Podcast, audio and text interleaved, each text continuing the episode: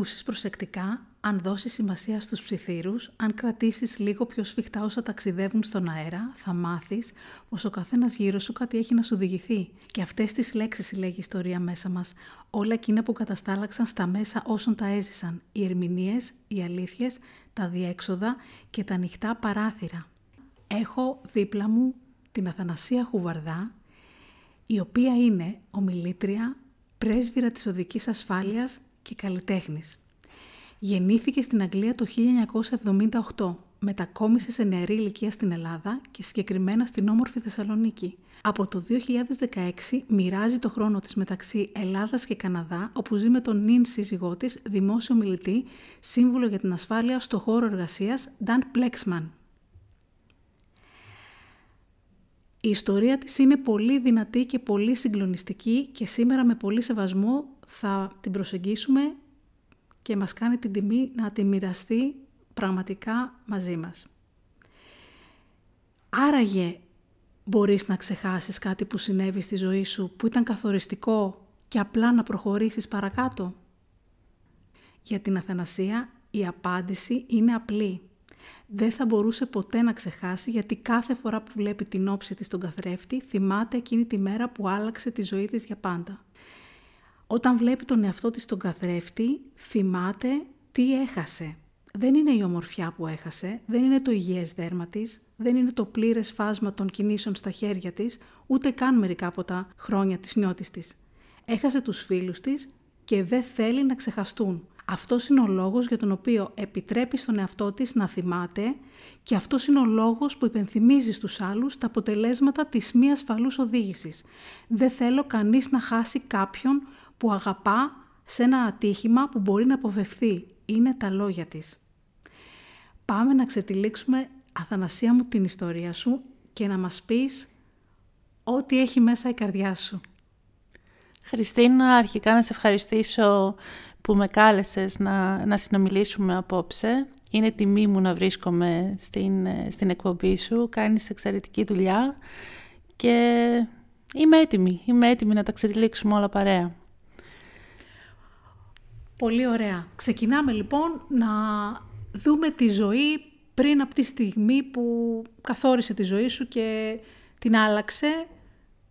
Στο τέλος τέλος προς το καλό θα πούμε στη συνέχεια ξεκινάς και ζεις να πάρουμε λίγο τα πράγματα από την αρχή. Πού; Ζω στη Θεσσαλονίκη όλη μου τη ζωή από την ηλικία των τριών. Όπως είπες, από πολύ νεαρή ηλικία ε, ήρθαμε στη Θεσσαλονίκη με τους γονείς μου και μπορώ να πω ότι τα παιδικά μου χρόνια ήταν ε, πολύ φυσιολογικά, πολύ ε, ασφαλές. Ε, το περιβάλλον στο οποίο μεγάλωσα ήταν ιδανικό για να μεγαλώσει ένα νέο παιδί.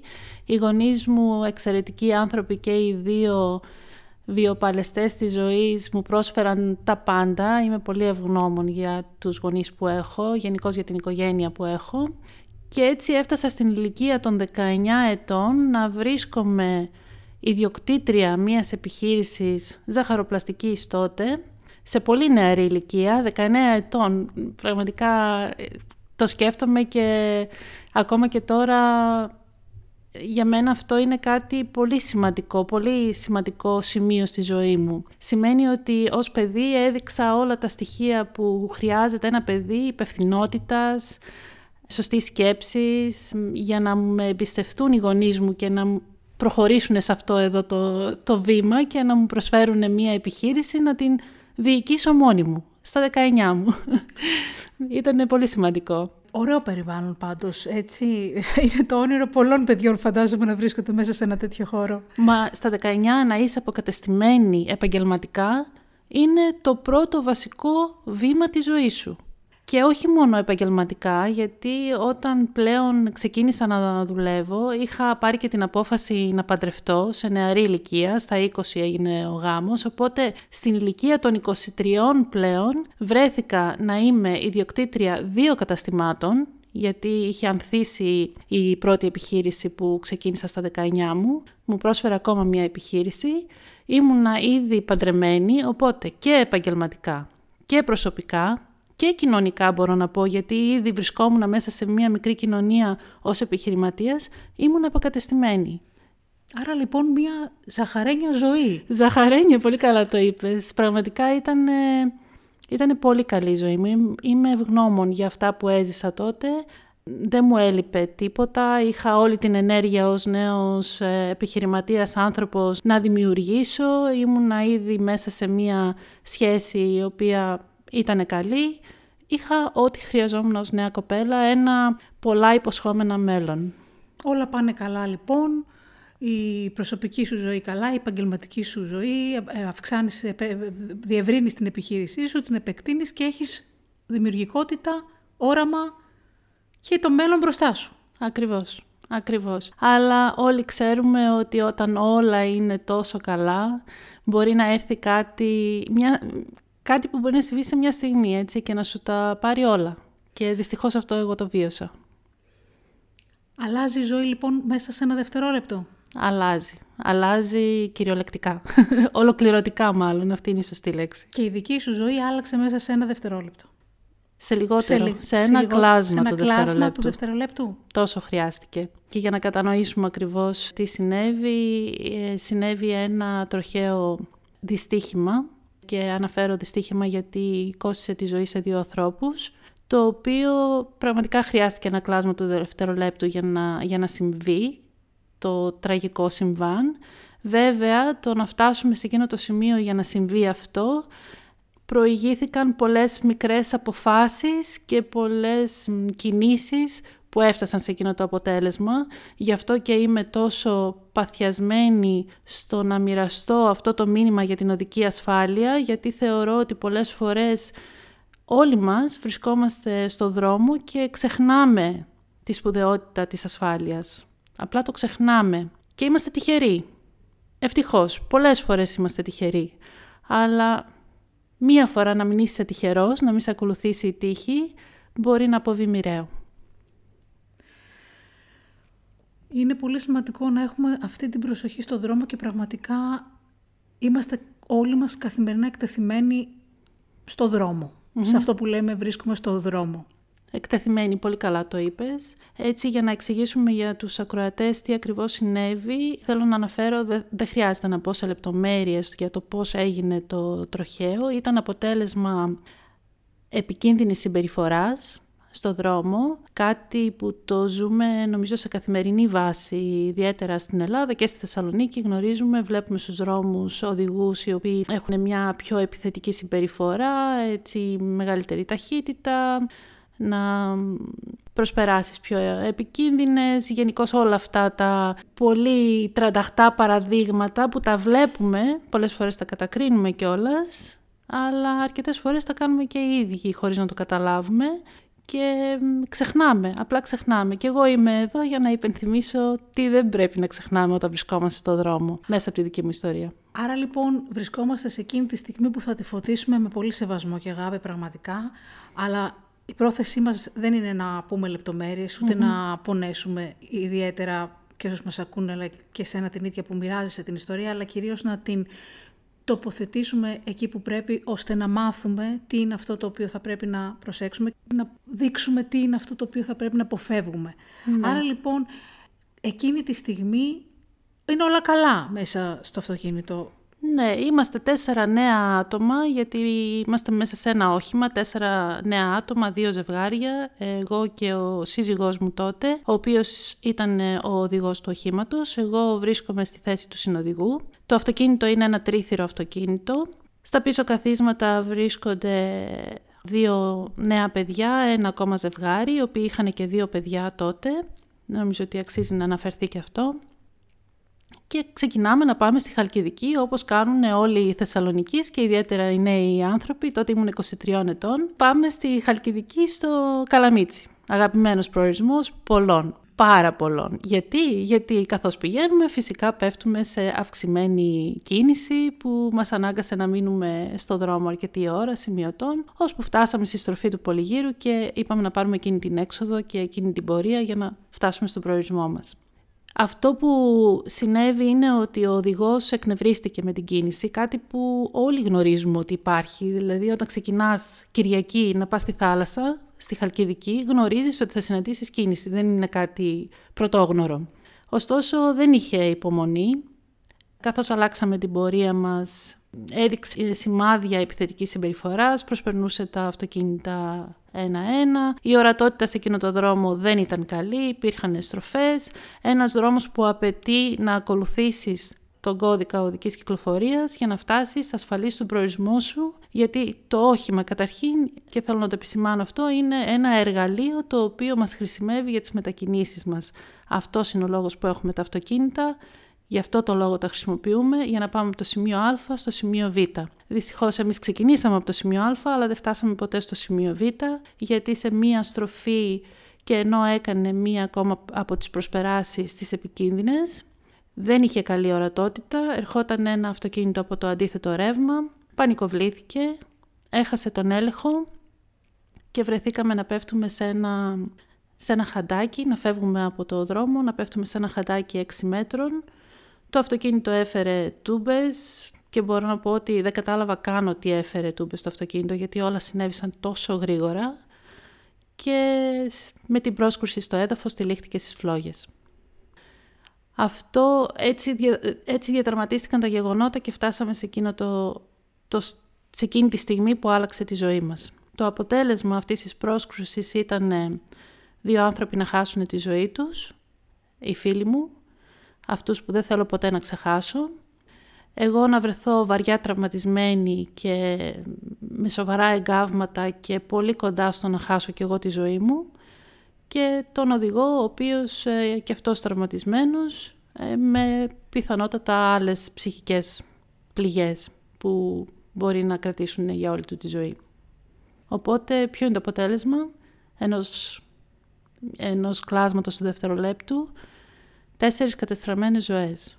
Και όχι μόνο οι δικές μας, αλλά και οι ζωές των ανθρώπων που αγαπάμε, οι ζωές των ανθρώπων στις μικρές κοινωνίες που ζούσαμε. Γιατί ένα τροχαίο ατύχημα, ένα τροχαίο δυστύχημα ακόμα περισσότερο, σίγουρα δεν επιδράει μόνο τις ζωές αυτών που εμπλέκονται σε αυτό.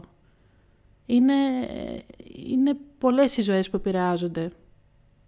Πάρα πολλές. Φίλοι, συγγενείς, επαγγελματικοί συνεργάτες, οι μικρές κοινωνίες στις οποίες ζούμε, ξεκινάει ένας γολγοθάς, ιδίως όταν έχεις άτομα τα οποία φεύγουν από τη ζωή τόσο άδικα. Τη στιγμή που γίνεται αυτή η ανατροπή, τι είναι αυτό που θυμάσαι μέσα στην ψυχή σου, πιο έντονα; Τη στιγμή που έγινε η πρόσκρουση, θα σου πω, ε, δεν ένιωθα καταρχήν ε, πόνο, σωματικό πόνο. Ενώ βρισκόμουν μέσα στις φλόγες, ενώ ένιωθα αυτή τη, τη ζέστη, τη φλόγα ε, στο σώμα μου δεν ένιωθα πόνο. Ο πανικός ήταν τόσο μεγάλος που η μόνη μου σκέψη ήταν να βγω από το όχημα. Η πόρτα μου δεν άνοιγε. Ευτυχώς άνοιγε η πόρτα του οδηγού και καταφέραμε να βγούμε τρία άτομα από το αυτοκίνητο. Οι στιγμές που ακολούθησαν, όπως καταλαβαίνεις, ε, είναι, ήταν εφιαλτικές. Είναι η μόνη λέξη που μπορώ να χρησιμοποιήσω. Δεν υπάρχει τίποτα θετικό σε όλη αυτή την κατάσταση η μοναδική μου σκέψη μετά ήταν να ζητάω συγνώμη. Ήταν το μόνο πράγμα που μπορούσα να κάνω. Ένιωθα και εγώ συνυπεύθυνη, παρόλο που δεν κρατούσα το τιμόνι. Και επειδή η Έφη, το ζευγάρι, θέλω να αναφέρω τα ονόματά τους γιατί είναι πολύ σημαντικό για μένα, η Έφη είχε καταφέρει να βγει από το όχημα και θυμάμαι ότι καθόμασταν γύρω στα 10 μέτρα, μας είχαν τοποθετήσει ο κόσμος λίγο μακριά από το αυτοκίνητο Θυμάμαι ακόμα το βλέμμα της να κάθεται και να κοιτάει το αυτοκίνητο στο οποίο ήταν ακόμα μέσα ο Σωτήρης γιατί δεν μπόρεσε ποτέ να βγει. Τον χάσαμε ακαριέα με ένα χτύπημα στο κεφάλι γιατί δεν φορούσε τη ζώνη του. Οπότε δεν είχε καν την ευκαιρία να παλέψει για τη ζωή του. Το μόνο που μπορούσα να σκεφτώ και το μόνο που έκανα εκείνη τη στιγμή, αγνοώντας τελείως τα δικά μου τραύματα, δεν τα αισθανόμουν καθόλου, ήταν να τη ζητάω συγγνώμη. Συγγνώμη, μόνο αυτό. Άρα ήρθες αντιμέτωπη με πολύ δύσκολα συναισθήματα. Και έρχεσαι ακόμη, αλλά φαντάζομαι τότε που συνέβη αυτό ήταν πολύ δύσκολα αυτά τα συναισθήματα για να τα διαχειριστεί κάποιος που είναι μέσα σε όλο αυτό το ατύχημα και φέρνει και άλλους ανθρώπους δίπλα του. Ήταν... Και ας μην ευθύνεσαι. Ναι. ναι, ήταν σαν να ζούσα έναν εφιάλτη πραγματικά. Δεν, ήταν, δεν μου ήταν εύκολο να κατανοήσω το τι συνέβη. Ήταν πολύ δύσκολο να το πιστέψω αυτό που βλέπαν τα μάτια μου εκεί τη στιγμή. Τη μια στιγμή έβλεπα το δρόμο μπροστά μου και την άλλη στιγμή ζητούσα συγγνώμη.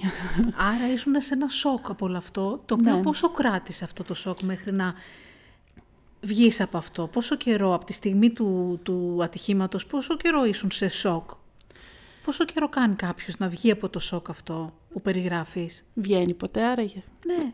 Γιατί ακόμα και τώρα όταν βλέπω κάτι στο δρόμο, κάτι που μου υπενθυμίζει αυτό που βίωσα εγώ, όταν ακούω για νέα παιδιά να φεύγουν τόσο άδικα, όλα αυτά με σοκάρουν εξίσου το ίδιο γιατί τα έχω βιώσει, γιατί ξέρω ακριβώς πώς αισθάνονται, γιατί ξέρω ακριβώς πώς αισθάνονται οι γονείς αυτών που φεύγουν. Το βίωσα στο πετσί μου μπορώ να το χρησιμοποιήσω έτσι και έχω πολλές ενοχές γιατί προκάλεσα τόσο πόνο στους δικούς μου ανθρώπους. Αισθάνομαι ενοχές που έφυγαν αυτοί οι δύο άνθρωποι. Και παρόλο που με ρωτάνε πολύ όταν το αναφέρω αυτό, μα γιατί νιώθεις ένοχη, γιατί ας πούμε δεν οδηγούσες εσύ; Δεν πάβει να ήμουν και εγώ συνοδηγός στο όχημα και θέλω να καταλάβουμε όλοι ότι ακόμα και όσοι συνοδηγοί έχουμε ευθύνη. Γιατί όταν νιώθουμε, όταν βλέπουμε ότι κάποιος δεν τηρεί τον κώδικα οδικής ασφάλειας, οδικής κυκλοφορίας, οφείλουμε, οφείλουμε να μιλήσουμε και να απαιτήσουμε την ασφάλειά μας. Για γιατί... παράδειγμα να πεις σταμάτα να τρέχεις ναι, τόσο. Ναι, το είπα μία φορά εκείνη την ημέρα γιατί γνώριζα ότι η Εφη φοβότανε τη ταχύτητα. Του ζήτησα μία φορά να κόψει ταχύτητα, όντως έκοψε ταχύτητα για λίγο, εκνευρίστηκε όμως που του το ζήτησα και συνέχισε και δεν το ξανά έκανα. Έπρεπε να το ξανακάνω τελικά. Ναι, οπότε το διάστημα βγαίνοντας από το ατύχημα, πόσο καιρό περίπου σου κάνει για να επανέλθεις περίπου στην ζωή, αυτό που λέμε, για να μπορέσεις να ξανά είσαι λίγο πιο καλά με τον εαυτό σου. Πήρε πάρα πολύ καιρό αυτό. Για να λειτουργήσω. Λοιπόν, εξαρτάται από πολλά πράγματα βασικά. Αυτό που με ρωτάς εξαρτάται από πολλά πράγματα, από πολλούς παράγοντες. Εξαρτάται από την ε, στήριξη που έχεις από το κοινωνικό σου περίγυρο, από τον οικογενειακό σου περίγυρο. Εξαρτάται από το είδος των τραυμάτων που έχεις, εξαρτάται από την ψυχική δύναμη που έχει κάθε άνθρωπος για να επανέλθει. Είναι πολλά που παίζουν ρόλο. Στη δική μου την περίπτωση είχα αφαιθεί τελείως στα χέρια των γιατρών γιατί ε, μου ήταν αδύνατο να κάνω κάτι παραπάνω από το να παλεύω στο να μείνω στη ζωή. Χρειάστηκαν 6-7 εβδομάδες συγκεκριμένα για να πούνε οι γιατροί να δώσουν τα πρώτα καλά νέα στους γονείς μου ότι ξέρετε ξεπέρασε τον κίνδυνο, η αθανασία θα ζήσει. Πήρε 7 εβδομάδες. Περίπου 1,5 μήνα δηλαδή. Ναι, ναι. Για να δώσεις τα καλά νέα στην οικογένειά σου. Ναι, μέχρι τότε και ενώ βίωνα την, ε, την, τον πόνο, το ψυχικό θα πω πιο πολύ, γιατί το σωματικό πόνο δεν το θυμάμαι τόσο, το ψυχικό πόνο της απώλειας των φίλων μου, εκείνο ήταν που με, με βασάνιζε περισσότερο. Παρ' όλα αυτά πάλευα για την ζωή μου, γιατί έβλεπα και τους γονείς μου να υποφέρουν. Ναι. Ε, δεν θα σου κρύψω ότι πολλές φορές σκέφτηκα να τα παρατήσω, πάρα πολλές φορές. Ωστόσο η δύναμη μέσα μου, η ψυχική που είχα και η δύναμη της αγάπης που ένιωθα για τους δικούς μου ανθρώπους δεν μου επέτρεπε να τα παρατήσω. Όπως και για τη ζωή, γιατί η ζωή είναι γλυκιά. Τι ακριβώς σημαίνει σκέφτηκα να τα παρατήσω; Σκέφτηκα να τα παρατήσω σημαίνει ε, ναι με να αφαιθώ στα χέρια των ε, γιατρών. Δεν, δεν σκέφτηκα ποτέ να βλάψω οικειοθελώς στον εαυτό μου, εννοείται αυτό. Αλλά δεν, είχα και τη, δεν ένιωθα πάντα τη θέληση να παλέψω. Δηλαδή στην αποκατάστασή μου ας πούμε, που ερχόταν οι φυσικοθεραπευτές ε, καθημερινά και από τις δύο πλευρές του κρεβατιού, δύο φορές την ημέρα, με πολύ πόνο που με βοηθούσαν στο να σταθώ ξανά στα πόδια μου. Θυμάμαι μόνο μία φορά να τους έχω διώξει από το δωμάτιο. Ήταν πολύ δυνατή η στιγμή εκείνη Είχαν έρθει, θυμάμαι, το πρωί. Ήταν δύο γλυκύτατα κορίτσια με το χαμόγελο πάντα. Ήρθαν μέσα να με βοηθήσουν και επειδή δεν μπορούσα να τα καταφέρω, να σταθώ στα πόδια μου και δεν ήταν από τις καλές μου μέρες, του ζήτησα να σηκωθούν να φύγουν με πολύ άσχημο τρόπο. Ε, δεν, δεν μπορούσα να συγκρατήσω και τα νεύρα μου, τα συναισθήματά μου μάλλον τα άσχημα εκείνη την ημέρα. Πράγμα που το μετάνιωσα γιατί με αφήσανε κυριολεκτικά μόνη μου, γιατί είδαν ότι το είχα ανάγκη. Έμεινα μόνη μου όλη την ημέρα, όλη τη νύχτα και εκεί που σκεφτόμουν ότι δεν θέλω άλλο να έρχονται, να με βοηθάνε, δεν θέλω να σηκωθώ από το κρεβάτι, καλύτερα να μείνω όλη μου τη ζωή στο κρεβάτι, σκέφτηκα τους γονείς μου. Σκέφτηκα και την Έφη που δεν είχαν καν την ευκαιρία να παλέψουν για να ζήσουν. Και εκεί ένιωσα πάλι ενοχές. Ένιωθα ενοχές που επέζησα, ένιωθα και ενοχές που τα παρατούσα. Και εκείνη η ημέρα ήταν ε, ένα σημάδι ακόμα για μένα. Ήταν, ήταν η στιγμή που πήρα την απόφαση ότι θα κάνω ό,τι μπορώ για να σηκωθώ στα πόδια μου και να αλλάξω αυτή την κατάσταση. Πρώτον, για τους γονείς μου που κάναν τα πάντα για μένα. Δεύτερον, για το Σωτήρι και την Έφη που δεν θέλω με τίποτα να ξεχαστούν. Και τρίτον, να φέρω μια αλλαγή με όποιο τρόπο μπορώ. Άρα λοιπόν βρισκόσουν σαν μια, σε μια τραμπάλα από ό,τι καταλαβαίνω. Η μια πλευρά σου να σε κρατάει στην ενοχή τη δική σου και άλλη στην υπενθύμηση των ανθρώπων που με κάποιο τρόπο τους κρατούσες και ζωντανούς στη μνήμη σου και μέσα από όσα κάνεις βέβαια που θα τα πούμε και στη συνέχεια τους τιμάς, τους έχεις δίπλα σου. Δεν νομίζω ότι ήμουν ποτέ έτοιμη να τους αφήσω ιδίως με αυτόν τον τρόπο και παρόλο που νιώθω συνυπεύθυνη για αυτό που συνέβη, θέλω να τιμάω τη μνήμη τους φέρνοντας κάτι καλό μέσα από αυτό το τραγικό συμβάν που είναι η αλλαγή στην οτροπία μας όταν πιάνουμε το τιμόνι στα χέρια μας. Δεν βρίσκω άλλο τρόπο να τους κρατήσω ζωντανούς στη μνήμη μου.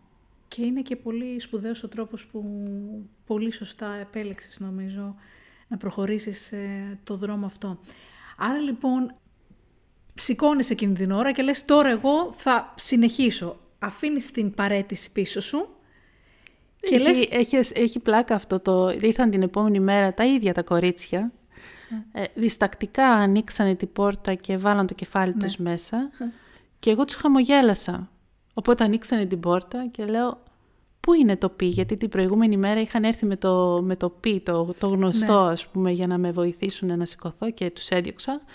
Και ήρθανε χωρίς, εννοείται την επόμενη μέρα, σου λέει αυτή δεν θέλει να προσπαθήσει. Οπότε του ζήτησα το πι, μία έτρεξε σε δευτερόλεπτα, εμφανίστηκε πίσω με το, με το πι και εκείνη την ημέρα έκανα τα πρώτα μου βήματα. Ενώ την προηγούμενη μέρα τα είχα παρατήσει. Τα παρατήσει. Την επόμενη μέρα έκανα τα πρώτα μου βήματα. Μέσα σε λίγες μέρες περπατούσα μόνη μου και χτυπούσα την πόρτα της μητέρας μου που επειδή όλη μου η θεραπεία έγινε στο εξωτερικό, της είχαν παραχωρήσει ένα δωμάτιο που ήταν στον ίδιο διάδρομο που ήμουν εγώ, αλλά κάποιες πόρτες πιο κάτω και περπάτησα ως το δωμάτιο και της χτύπησα την πόρτα και όταν με είδε να μπαίνω μέσα μόνη μου ήταν συγκλονιστική στιγμή. Η κινητοποίηση των σκέψεών σου δηλαδή έκανε το θαύμα είναι όταν βάλουμε κάτι στο μυαλό μας, όταν βρούμε τη θέληση, αυτή την κινητήρια δύναμη που ζητάμε για να κάνουμε τα δύνατα δυνατά, νομίζω από τη δική μου προσωπική ιστορία και βίωμα ότι μπορούμε να κάνουμε τα δύνατα δυνατά, μπορούμε να κάνουμε τα πάντα. Αρκεί να έχουμε αυτή την κινητήρια δύναμη που μας δίνει όλο αυτό που χρειαζόμαστε για να μην σταματήσουμε να, να το πολεμάμε και να το προσπαθούμε. Και βρίσκεις τη δύναμη λοιπόν και ψηκώνεσαι, προχωράς, αφήνεις πίσω τα άσχημα συναισθήματα και αρχίζεις και ψάχνεις πώς θα βελτιώσεις τον εαυτό σου και τι θα κάνεις ναι. για να ενημερώσεις πια, να μπεις δηλαδή στον αγώνα της ενημέρωσης ε, και της προστασίας μας από όλα αυτά τα ατυχήματα. Μου πήρε χρόνο, θέλω να σου πω, γιατί η αποκατάστασή μου μπορεί να έκανα θεαματική βελτίωση μέσα στο νοσοκομείο και να βγήκα πολύ πιο γρήγορα από όσο υπολόγιζαν οι γιατροί από το νοσοκομείο. Βγήκα λίγο λιγότερο από τρεις μήνες μου πήρε για να βγω. Κάτι που δεν είχε ξαναγίνει. Στο νοσοκομείο με φωνάζανε The Star, έκανα θεαματική βελτίωση. Παρόλα αυτά η αποκατάστασή μου με πάρα πολλά χειρουργία γιατί Έφτασα κοντά στο να χάσω το δεξί μου χέρι, το δεξί μου πόδι, βρέθηκα σε ένα πυρικό αμαξίδιο. οι φυσικοθεραπείες ήταν το καθημερινό μου πρόγραμμα. Μου πήρε τουλάχιστον δύο χρόνια για να πω ότι μπορώ τώρα να φύγω από το εξωτερικό και να επιστρέψω στη ζωή μου πίσω στην Ελλάδα, που φυσικά η ζωή μου πίσω στην Ελλάδα δεν είχε καμία σχέση με αυτή που είχε πριν τον τραυματισμό μου. Καμία απολύτως. Ε, η επιχείρησή μου ε, όλα ήταν διαφορετικά. Ε, έφτασα στο σημείο που χρειάστηκε να δώσω τις επιχειρήσεις μου και τις δύο γιατί δεν μπορούσα να υποστηρίξω πλέον αυτό το επάγγελμα. Οι σχέσεις μου με τον σύζυγό μου εννοείται ότι κλονίστηκαν. Ήταν ένας διαφορετικός άνθρωπος μετά από το τροχαίο. Η εμπιστοσύνη μου επίσης κλονίστηκε, πάρα πολλά πράγματα άλλαξαν, τα χειρουργία ήταν κάτι πολύ συνηθισμένο πλέον, δεν θυμάμαι πόσο έχω κάνει, έχω κάνει πάνω από 50 σίγουρα, αλλά ενώ πολεμούσα για να επανέλθω, δυστυχώς η ζωή πάλι τα φέρνει κάπως έτσι για να σε ταρακουνήσει, Διαγνώστηκα με καρκίνο κάποια χρόνια μετά, δηλαδή το 2001 έγινε το τροχαίο, το 2005 διαγνώστηκα με καρκίνο. Εκεί πλέον ήρθε η στιγμή που ξεκαθάρισα πολλά πράγματα στη ζωή μου και είπα ότι φεύγω από το χώρο της ζαχαροπλαστικής γιατί δεν μπορώ να το υποστηρίξω, η υγεία μου προέχει. Φεύγω από μία σχέση γάμο η οποία δεν ήταν αυτό που μου άξιζε και αυτό που χρειαζόμουν Έκανα δύο τεράστια βήματα τότε, αφοσιώθηκα στην, ε, στην υγεία μου, στο ένα να επανέλθω και αφού τα κατάφερα και βγήκα και από τον κίνδυνο του, του καρκίνου με κάποιες χειρουργικές επεμβάσεις, ήμουν τυχερή σε αυτό. Διαγνώστηκα δηλαδή νωρίς και ήμουν τυχερή. Ήσουν και μαχήτρια. Παίζει ρόλο και η τύχη. Ήμουνα μαχήτρια, είμαι μαχήτρια. Και είσαι μαχήτρια. Ναι, αλλά δεν νομίζω ότι άλλα άτομα που αντιμετωπίζουν παρόμοιες καταστάσεις δεν είναι μαχητές, όλοι είμαστε μαχητές. Εγώ πιστεύω ότι υπήρχε η τύχη πλάι μου. Δηλαδή πραγματικά πιστεύω ότι κάτι με προστατεύει. Κάτι, κάτι υπάρχει που με προστατεύει πάντα. Και δεν ήθελα να αφήσω και αυτή τη δεύτερη ευκαιρία να πάει χαμένη, οπότε αναθεώρησα τα πάντα για τη ζωή. Τη δεύτερη ευκαιρία είπες. Ναι. ναι. Άρα ήταν ευκαιρίες όλα αυτά που συνέβησαν. Μαθήματα σίγουρα. Τώρα ευκαιρίες, ε, τα βλέπω και ως ευκαιρίες για γνώση, για αλλαγή, για, να, για βελτίωση, για εξέλιξη. Τα βλέπω έτσι.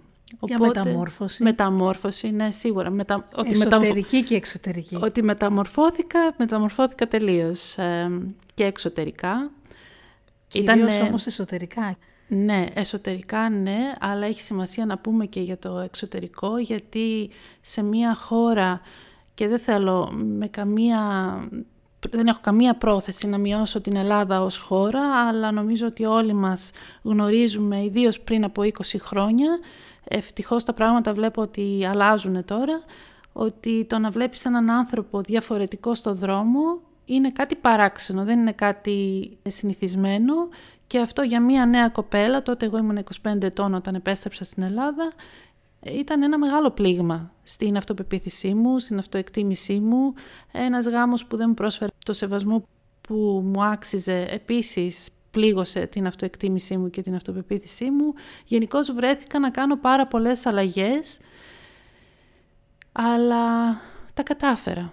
Με κόπο τα κατάφερα, μεταμορφώθηκα εσωτερικά, εξωτερικά και με αποφασιστικότητα είπα ότι πλέον θα ζήσω τη ζωή μου όσο πιο καλά μπορώ, όπως είμαι και εκεί ήρθε η αποδοχή. Η αποδοχή που για μένα μου πήρε χρόνο να αποδεχτώ την κατάσταση, την, τη νέα αθανασία, εντελώς νέα αθανασία. Σίγουρα με τη στήριξη της οικογένειας, το να σε αποδέχονται πρώτον οι ανθρώποι σου, είναι πολύ βασικό, σε βοηθάνε να αποδεχτείς και εσύ τον ίδιο στον εαυτό και αυτό που ήταν πολύ σημαντικό ήταν ότι όταν αποδέχτηκα εγώ τον εαυτό μου, ένιωσα την αποδοχή και από τον υπόλοιπο κόσμο.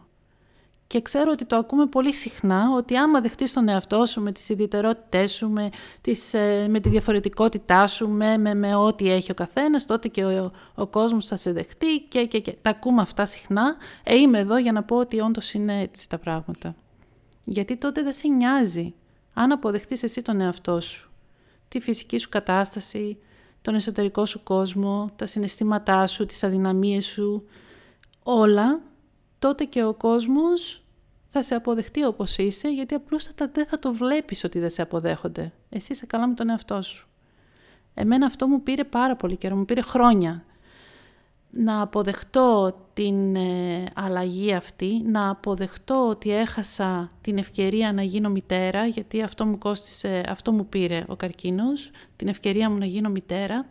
Ήταν ένα πολύ σοβαρό πλήγμα για μένα και ακόμη ένα πράγμα το οποίο έπρεπε να, ένα γεγονός το οποίο έπρεπε να αποδεχτώ.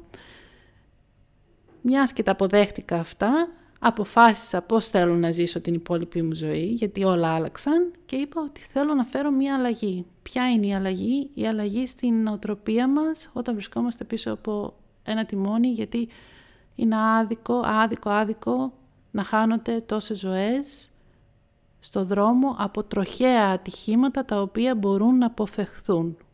Αυτό.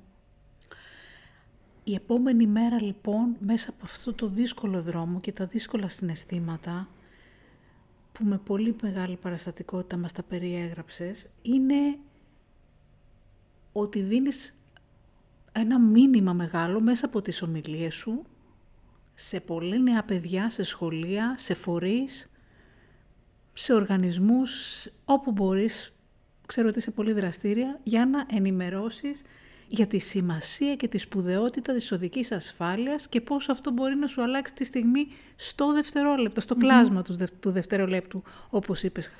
Οπότε πίσω από όλο αυτό έχεις ένα όραμα. Ναι. Όραμα. Το όραμα είναι, ήδη το έχω μοιραστεί μέσα από αυτά που έχω, έχω πει. Το όραμά μου είναι να μην χάνονται άδικα νέα παιδιά και όχι μόνο νέα παιδιά στον κόσμο. Κατά τη διάρκεια αυτή, τι είναι αυτό που σε βοήθησε μέσα από αυτά τα χρόνια που προσπαθούσες, θέλεις έτσι να μας δώσεις δύο σημεία; Διέξοδο. Ποια ήταν κάποια η διέξοδος που σε κράτησε σε αυτό που λες το ότι πάλευα μεταξύ των δύο για να βρω τη δύναμη να βγω και να προχωρήσω. Τι σε κράτησε ζωντανή και μέσα σου κυρίως ζωντανή; Ναι. Λοιπόν, όταν ήμουνα στο νοσοκομείο στην, ε, στην Αγγλία συγκεκριμένα που έκανα την θεραπεία μου τους πρώτους τρεις μήνες, όταν ήρθε η ώρα να μου δώσουν το εξιτήριο, θυμάμαι τον, τον γιατρό μου και τους φυσικοθεραπευτές και όλους που είχαν έρθει να με χαιρετήσουν, ήταν το τελευταίο πράγμα που μου, που μου είχε πει ο γιατρός μου. Μου είπε, Αθανασία, φεύγεις τώρα από εμάς, κάναμε ό,τι μπορούσαμε, θα συνεχίσουμε να σου προσφέρουμε ό,τι μπορούμε, εννοείται στα επόμενα χρόνια, αλλά τώρα που θα πας σπίτι, φρόντισε να δουλεύεις με τα χέρια σου όσο πιο πολύ μπορείς. Όλη την ώρα, όλη την ημέρα, με τα χέρια σου, γιατί έχεις κερδίσει κάποιες κινήσεις, να μην τις χάσεις. Εγώ όμως τότε δεν είχα τόσο θέληση να κάνω πολλά πράγματα με τα χέρια μου, γιατί πονούσα, πραγματικά πονούσα. Ωστόσο, η μητέρα μου ως καλλιτέχνης και πίστευτη μητέρα και ήρωας της ζωής γενικότερα και δική μου και βράχος και όλα τα καλά, σκέφτηκε ότι θα ήταν καλό να δοκιμάσω να ασχοληθώ με κάτι δημιουργικό, γιατί ήξερε ότι η δημιουργία γενικότερα μου αρέσει και ότι αυτό θα με βοηθούσε συναισθηματικά. Είχα αρνηθεί τελείως να δεχτώ βοήθεια από ειδικούς.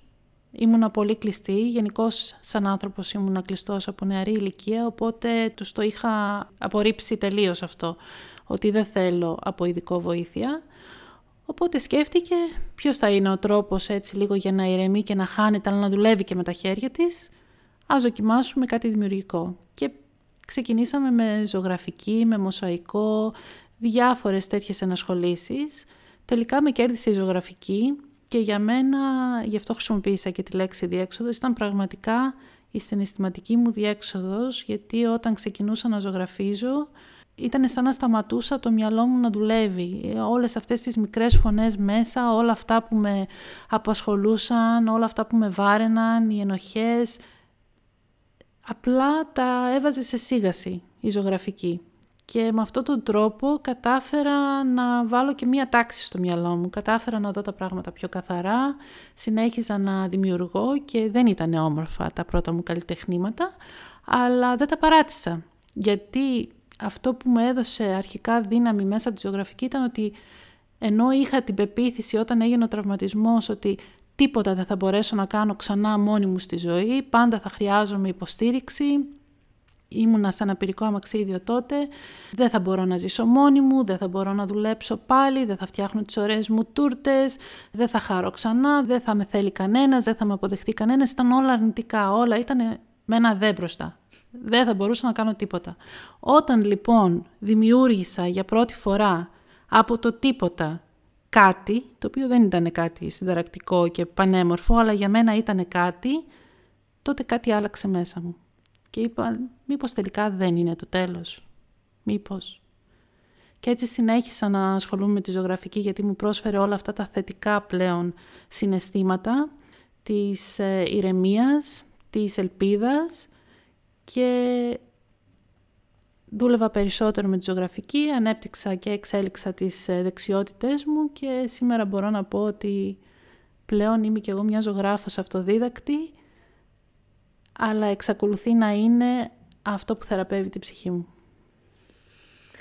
Υπέροχα πράγματα μας λες και μηνύματα και βέβαια κάνεις και πολύ ωραία έργα και κάνεις και πολύ ωραία σεμινάρια όπου δίνεις και εκεί βοήθεια σε ανθρώπους μέσα τους, από τη θεραπευτική αυτή ζωγραφική να πουλώσουν τις πληγές τους και να ανοίξουν νέους δρόμους στην εξέλιξή τους.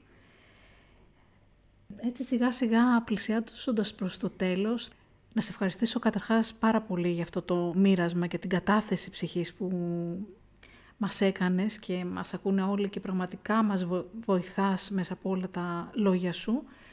Να δώσουμε τα μηνύματα αυτά το ότι η λέξη καταστροφή έτσι κι αλλιώς κρύβει μέσα της τη στροφή. Οπότε μας στρέφει ουσιαστικά σε νέα πράγματα όπως και εσύ στράφηκες σε καινούργια πράγματα, σε νέες δράσεις, Ξέρω ότι σε αγαπάνε πολύ τα παιδιά όταν πηγαίνεις και τους μιλάς για όλα αυτά και ακόμη και αν έρχονται σε επαφή με δύσκολα συναισθήματα ή πρωτόγνωρα γι' αυτό όπως λες το κάψιμο του χεριού. Παρ' όλα αυτά όμως έρχονται σε επαφή με την πραγματικότητα γιατί μια πραγματικότητα ήταν και αυτή που έζησες με τον οδυνηρό αυτό τρόπο. Αλλά πέρα από αυτό είναι το τι μπορούμε να κάνουμε, πού μπορούμε να πάμε, πώς μπορούμε να κινητοποιηθούμε, να μην τα παρατήσουμε, να αποδεχτουμε να αφήσουμε λίγο στην άκρη το δεν, όπως είπες, και τα άσχημα συναισθήματα και να κάνουμε ό,τι θετικότερο μπορούμε για να προχωρήσουμε τη ζωή μας με καλύτερο τρόπο και με καλύτερες επιλογές. Να βρούμε τη διέξοδο που χρειάζεται ο κάθε ένας μας για να βρει αυτή την κινητήρια δύναμη που θα μας βοηθήσει να πάμε εκεί που θέλουμε τη ζωή μας. Που την έχουμε έτσι, γιατί και εσύ είχες μέσα σου μετά από όλη αυτή τη διαδρομή μετά από όλο αυτό το δύσκολο γεγονός, βρήκες πάρα πολλά θετικά και σπουδαία στοιχεία μέσα σου, τα οποία τα εξέλιξες και τα εξελίσσεις ακόμη και τωρα Άρα δύναμη υπάρχει μέσα σου και μέσα στον καθένα. Ναι, ναι, σίγουρα και την αντλώ και από άλλους ανθρώπους, από, όπως είπα από την οικογένειά μου. Αν δεν υπήρχε η οικογένειά μου, πραγματικά είναι, είναι η δύναμή μου είναι η δύναμή μου και ο άνθρωπός μου τώρα, ο σύζυγός μου, είναι η δύναμή μου. Είναι αυτός που με ψυχώνει κάθε μέρα και με στηρίζει και, και πιστεύει σε μένα. Και θέλω, θέλω πραγματικά ο κόσμος να βρει τη διέξοδό του. Για μένα είναι η ζωγραφική, για κάποιον άλλον μπορεί να είναι ένας περίπατος, για κάποιον άλλον μπορεί να είναι να ακούσει μουσική ή να αφαιθεί στον ήχο της μουσικής και να χορέψει, για κάποιον να γράψει ποίηση. Μπορεί να είναι οτιδήποτε, ένας καφές με ένας φίλος που δεν θα μιλήσουμε για πολιτικά και για όλα τα προβλήματα που αντιμετωπίζουμε, αλλά έτσι μια ζεστή αγκαλιά, να νιώσουμε το αίσθημα ότι υπάρχουν εκεί δίπλα μας πραγματικοί φίλοι, είναι για το κάθε έναν άνθρωπο κάτι ξεχωριστό. Για μένα είναι η ζωγραφική για κάποιον άλλον κάτι άλλο. Βρείτε το όμως, βρείτε το, σας παρακαλώ, γιατί αυτό θα σας δίνει τη δύναμη να προχωράτε και το αξίζετε στο κάτω-κάτω. Το, το μιλάω κατευθείαν στους ακροατές τώρα. Το αξίζετε να έχετε την ηρεμία στη ζωή σας και να βρίσκετε τη δύναμη που χρειάζεστε για να περνάτε την κάθε μέρα. Γιατί όλοι είμαστε μαχητές, όλοι με κάποιο τρόπο. Αθανασία, σε ευχαριστούμε πάρα πολύ θα έχουμε την ευκαιρία να μιλήσουμε και για άλλα θέματα και στο βλέμμα μέσα μας. Πραγματικά να μας ε, φωτίσεις και άλλα σημεία που χρειάζεται να δούμε. Σε βρίσκουμε Θα αφήσουμε τα link στη σελίδα σου για να ενημερώσουμε όσους ενδιαφέρονται και για τα podcast που κάνεις σχετικά με την οδική ασφάλεια και ό,τι άλλες δράσεις κάνεις μέσα στο site σου. Και σε ευχαριστώ. Εγώ σε ευχαριστώ πάρα πολύ για αυτή την ευκαιρία να μοιραστώ με το κοινό σου. Να είσαι καλά.